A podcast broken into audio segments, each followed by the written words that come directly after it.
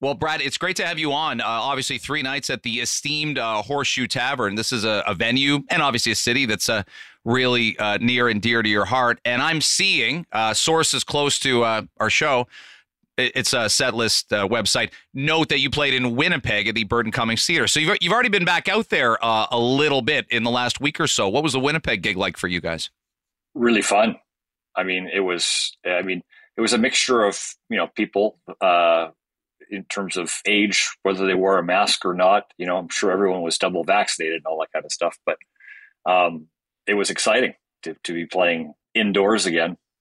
Yeah, there's been uh, obviously, you know, you've been able to get outside, play in uh, in open air, but uh, yeah, there has to be, you know, that's the pandemic's been just grinded all of us down. We're all a little bit uh, deep fried from it, but yeah, what a release for for your fans, and and it's amazing to think about for some of those people and I'm sure you'll be thinking that this weekend in Toronto, it's their first gig in in some. I haven't got to one yet. Like you're, everybody remembers their very first concert as a teenager or a little kid, yeah.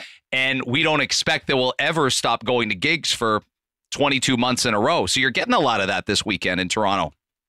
Yeah, no, and looking forward to it. We've had it, like I say, a bit of that uh, in the late summer and early fall at different uh, places across Canada, and I get the same response this is my first show. It's like, and they use the same kind of language, like we know, like you know, I saw Elton John in 1975, or you know, whatever it was. You know, it's very, very cool. Uh, it's like starting over again, and you know, being off was uh, tough on everybody, uh, obviously, and obviously, there's still, like I say, some trepidation out there uh, and some uncertainty uh, in the future.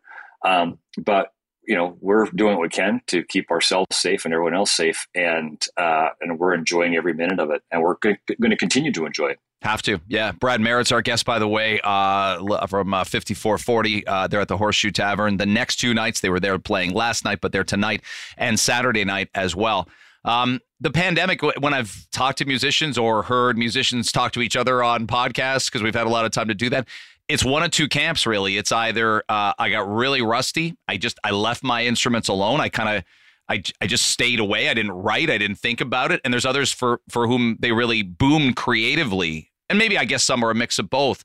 What has it been like for you? Well i would say we're, we're more to the boom side uh, i think neil took it upon himself to um, release a lot of creativity. Uh, we, we it, it, became a time of reflection. And so uh, he started to write these songs which are based on stories uh, kind of within the band part of our lore. And so it was we essentially ended up making a record for ourselves. It's almost done now too of 12 songs that are different stories little vignettes uh, you know about the personalities in the band and like I say little stories. And um, it was fun because what happens is he would share the file with Matt the drummer and then Matt would you know put stuff down uh, at his house, and then it would come over to me, and I would look at it, and you know, try to figure some stuff out and try to create some interesting bass lines, and then I would get it to Dave, and then he'd put some guitar on it, and uh, yeah, and then it would go back and forth until it all got done, and then we actually recreated all the basic tracks in the studio uh, three days uh, last spring, I think it was, and uh, we've just been doing overdubs and and then mixing them as they've uh, uh, become finished. Mm. And uh, yeah, so yeah, definitely on the boom side. That's great to hear. You guys also you've been prolific, and uh, you know I interviewed um, a member from uh, a little band called Duran Duran last week, and they have a new album out, and uh, it got you know kind of Beatlemania esque for them. But but you know, John Taylor made the point to me is like we never wanted people to think we were just out there playing the same 15 songs. We didn't want to be a nostalgia act. And I, you know, you know who they are. And, and we might go to see a lot of those shows because people do like nostalgia. But I bet you that was important to you guys that you're like, we still have things to say. We still have a passion from doing new material. We know our audience wants to hear some songs, and they'll be disappointed if they leave and they don't. But um, but y- y- you know, you're able to to sort sort of fulfill, you know, be the best of both worlds and and give new stuff because artists need that, don't they? Yeah, well, no question about that, Greg. I mean, artists need that. And I, one of the questions I get all the time is any new stuff? You know, I mean, people, you know, it's, I, I mean, obviously the new stuff is for people who are into the band, right? And that's why they ask. Um, and then we always feature a new song or two uh, when we're playing, uh, and some recent album stuff as well, which we'll be doing uh, t- uh, tonight and uh, and tomorrow mm-hmm. night at the Horseshoe. Um, uh, but there's you know, eight, nine, 10, 11 songs that we feel kind of we have to play every night, depending on how long the set is. So, uh, yeah, I mean, uh, we try to we try to work work it all in the best we possibly can. Uh, of course, it's Brad Merritt, our guest from 54-40. They're at the Horseshoe Tavern. We'll talk more about that venue and those specific things. I uh, I feel like your band also. I, I always say like you know I wouldn't I would never want to grow up in a in a different era. Uh, and and we see how hard it is now. Um, um I got teenage boys, and I you know you got to check on them. We're in really uncertain times, and and I don't think we lived through that. And I I also think for music I think you guys hit a real sweet spot with you know much music and and a lot of there were there were mega rock stars that were Canadian. There were the Bryan Adams of the world, of course there were the Corey Harts, but I think you guys are part of a real class of bands that kind of started late 80s, got radio play, got video play, got out there, great live shows. Um, that era was I really reflect fondly on that. And I, yeah, I was a teenager in my early 20s too. You guys were in your 20s out playing. But I, I, yep. I, it was really like I'm just saying it was really something. You must feel the same way about it. Yeah, no, absolutely. Uh, we, we, don't reflect a lot. I mean, because we're we're always kind of like, what's next and kind of try to move forward. But when we do have those little pauses, yeah, we we actually look at we look at it exactly what you do. There is a little bit of a sweet spot there, and we kind of nailed it. I mean, when we started as a band, really, we started in '81. We were an independent band pressing our own records, mm-hmm. right, and selling them to you know independent uh, record distributors, and then going out and touring up and down the west coast of the United States, and and uh, so that's the kind of way the way we started, and you know look at where we're now it's completely different you know? And and we've experienced all these different mediums all these different ways of of making music and presenting music to to uh, people who want to hear your music. And um, yeah i think we we we reached a, a certain level uh, by a certain time, which allows us to still exist today and and do well. So we're grateful for that too. I always feel like um, you guys open. You guys obviously headline a lot of shows, and I and I saw you a couple times where we're all we're all there to see you. But you know, bands like you guys, um, Odd, Spirit of the West. You got to go out there and and uh, and open, and, and if anything, that opens it, it up broadly from being sort of that smaller independent band to to where that's part of what pushes you into like you know a top five video on much music or hearing your song on the radio all the time. What are some of the memories of of uh of opening? Because you, you got to win people over. I always think it's like a, a, team going on the road to play. Like you gotta you better perform or that crowd's going to be on you if you're uh, if you're not bringing your best. Yeah well i mean one of the big breaks we got i mean we did a, some opening in the united states for different bands. We opened for john fogerty. Um, yeah. yeah we opened for the opened for the Bodines all through the U.S., uh, the Church, a bunch, you know, some other bands as well.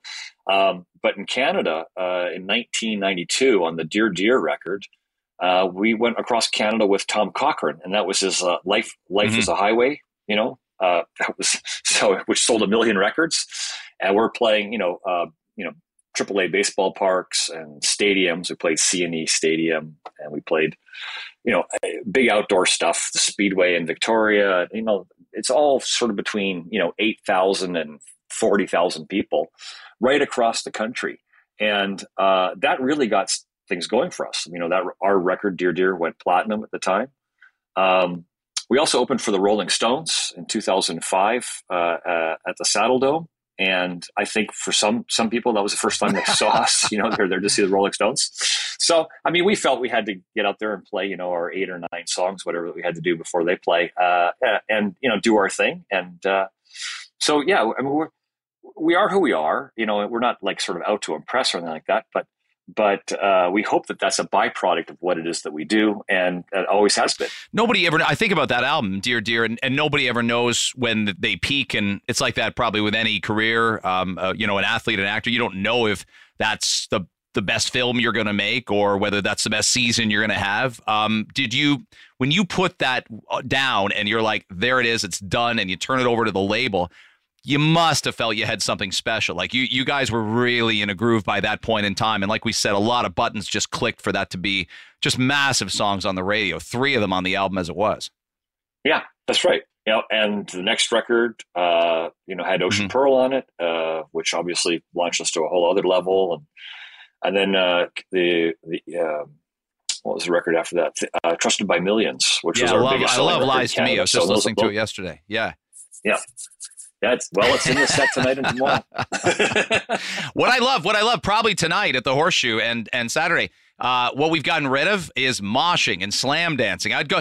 That uh, it didn't matter who it was. I, I went to see like Crash Vegas. They were kind of like melodic and and you know closer to Sarah McLachlan than closer to you guys. And guys would in the 90s right guys would have the doc martens on they'd run all over each other and sl- i'm like what that doesn't happen anymore it's uh it's a violation of personal space i think yeah no, well, it's yeah. I mean, it's uh, uh we like to keep it civil, right? Uh, you know, I mean, we started essentially out of punk rock, right? And it's just a, it's just a different thing. There's a lot less testosterone flying around on both sides of the stage. I think it's called I think it's called male toxicity now, but we didn't know it back then in 1994. We didn't. We were like, oh, sorry about that. I'm just getting a little excited. It's a, yeah, I know you elbowed my girlfriend yeah, yeah, no, right in the no, throat. Be careful. Like that kind of stuff was happening yeah, at shows. You know, and yeah, the the the horseshoe tell me about that and and uh, it's been a special venue to you. They've always welcomed you back. Three shows uh, again for for you guys just getting your yeah. sea legs back playing to live excited audiences. Um, no better place to be for you guys.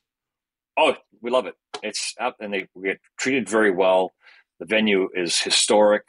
Um, you know last night was great. Uh, it, the stage sound is fantastic. I don't know what they do to make that it's really a great experience for the band and uh, we hope it's just as great for the audience. Have to. Uh, you can go to horseshoetavern.com, find out more about uh, the gigs uh, tonight. Uh, doors are 8.30 tonight and for Saturday as well. It's so exciting uh, to hear that you're doing new music and so many listeners in, in my demographic um, just think of you guys so fondly. And, and we're glad you're still doing what you do best and and being out there and, and giving us back our live music. Like people have to go out there and take those brave steps and you guys are doing it and the audiences are doing it too. So thanks for coming on the show. Greg, it's been a real pleasure, and uh, we hope to see everybody on uh, Friday and Saturday night.